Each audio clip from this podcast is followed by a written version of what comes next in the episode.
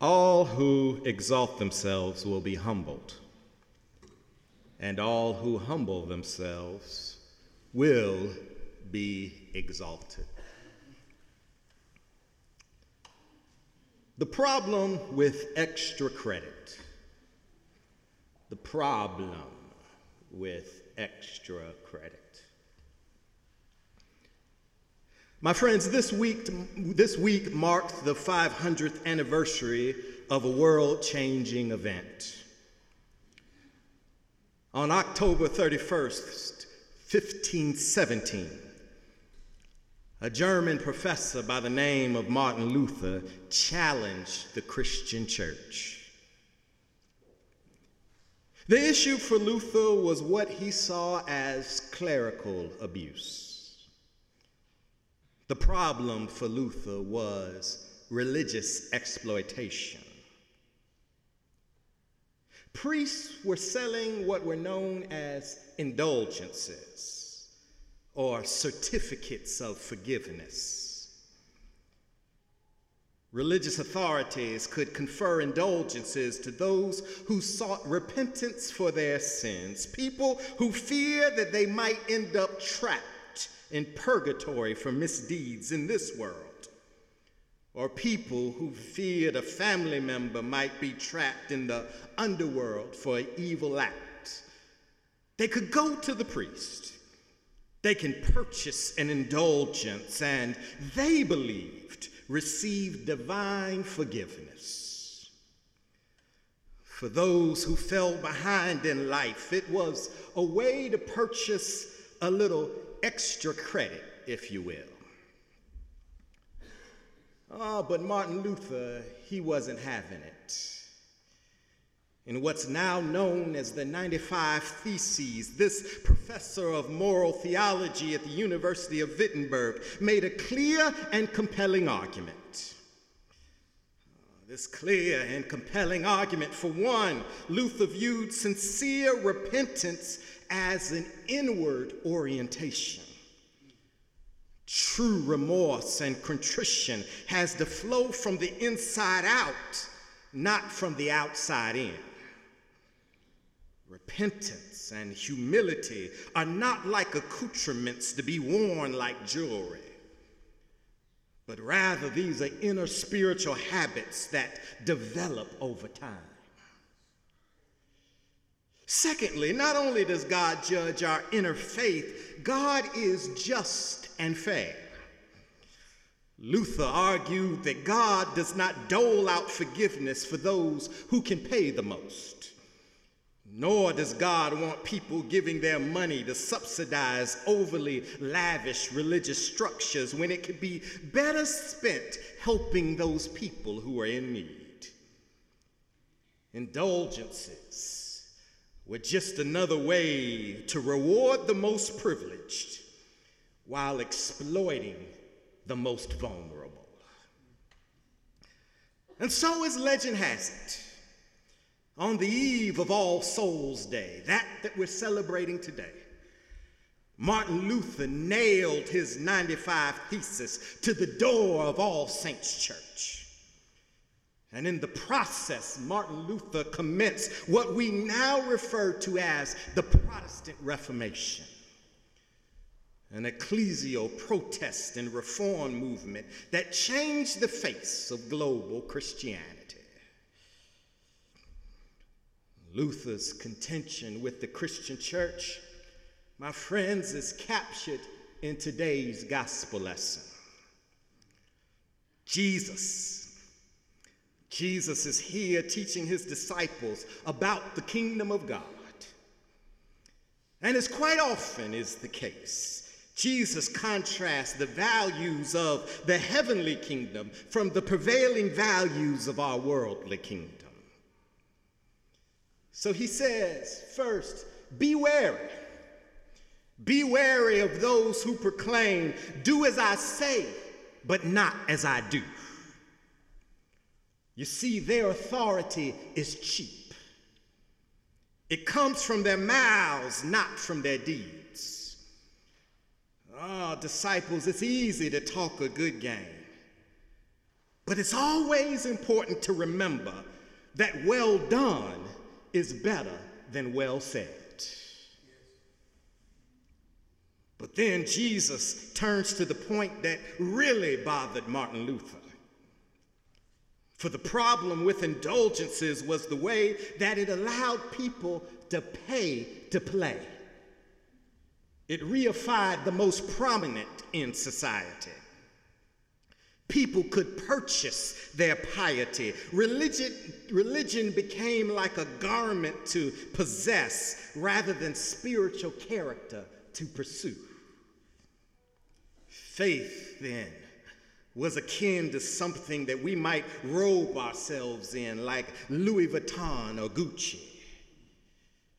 It acts as a mark of distinction from everybody else.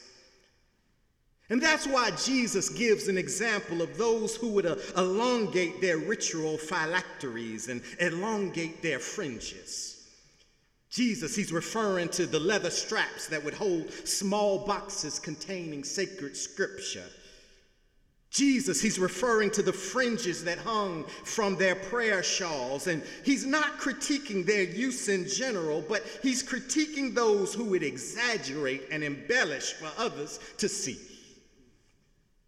For they do all of their deeds, Jesus said, to be seen by others. And Jesus critiques those who always wanted the most prominent seat, those who love to hear the sound of their name, those who want to model all of the markers of success. But Jesus has a message for his disciples. You can seek public affirmation and adulation from the outside in order to make you feel good on the inside. Yet God is calling you to live a life of faith and honor from the inside. And therefore, you don't have to worry about the outside. Don't worry about the trappings of success. Oh, let me see if I can make this clear for you, Brother Bryce.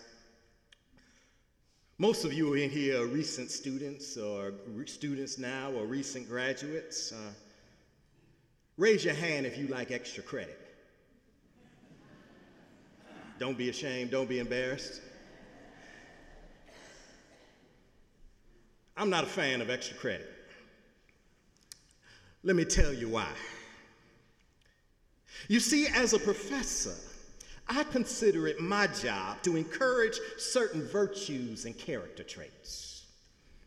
Intellectual virtues, moral virtues, virtues of habit and mind and body all constitute a well rounded citizen. It's what the Greeks called paideia, broad based and deep learning. And I want students to fall in love with knowledge for knowledge's sake. I want students to take pride in their writing. I want students, Professor Nasrallah, uh, to view learning as a lifelong endeavor. You see, because education is not just about credentialization and professionalization, education is about virtue. Education is more than having a degree on the wall. That's why my mother always says if you take a fool and give a fool a degree, then all you have is a fool with a degree. Education. It's inward orientation. It's an inward orientation toward life that focuses on the process, not the destination. That's why I'm not a fan of extra credit because when a student asks me about extra credit, it means that they're already more worried about the end result than they are about their inner orientation. They're worried about the symbols of success and not the requisite skills that bring about success. For grades are the fruit, I'm more concerned with the root grades, statistics, win loss records, and accolades. These are all external outcomes. These are indulgences, if you will. But you and I, we must learn how to privilege the inner character. It's been said that character is how we act when others aren't watching. In other words, character is what we do when we aren't seeking credit. Character, it's the culmination of our daily habits. For instance, what do we do with our time when the big assignment is not due? How do we treat people who we don't think can do anything for us? How do we approach our jobs when we aren't the ones in charge? How do we practice when we aren't the featured, featured player? Fortunately, Jesus left us this valuable lesson. In God's kingdom, he says, the greatest among you is the one who serves all of you. The most respected is the most responsible. The most acclaimed is the most accountable. Service, responsibility, accountability, not tomorrow, but today. Not when you arrive, not when you get accepted, not when your number is called, but right now. For it's our willingness to develop these inner habits of virtue that when the pressure is not on us, if we develop these habits, then that will enable you and I to live lives that honor God when the pressure really does unfold. Service, responsibility, accountability. These aren't just leadership buzzwords. These are the qualities that separate good success from fleeting fame.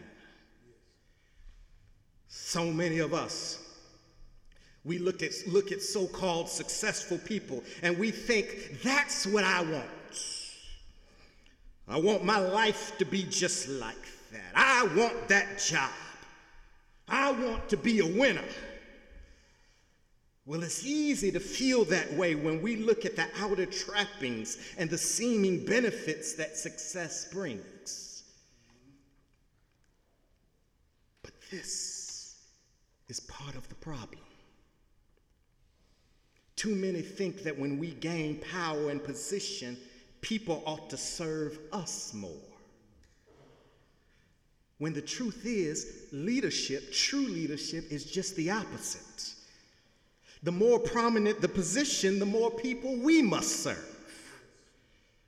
The higher the profile, the greater the responsibility, the bigger the platform, the greater our accountability to others. Is this the reason why we see so many talented people crack under pressure? Is this why we see so many prominent personalities resort to self preservation at all costs? Ask our president. If our only goal is to win, you may achieve your goal, but your success will be short lived. For those who exalt themselves will be humbled. But if you want good, long lasting success, learn how to serve people and serve somebody else. For those who humble themselves shall be exalted. In the words of the African proverb, if you want to go fast, go alone. But if you want to go far, go together. This is Jesus' lesson to his disciples. This might be Jesus' lesson for us today. Our wealth, our prominence, our winning scores, our reputations are all meaningless in the eyes of the Lord. For there's no need to ask God for extra credit. For when we look at the outside, God can see who we are on the inside. This is why Jesus' message is clear. Don't seek extra credit. Just sit down and be humble.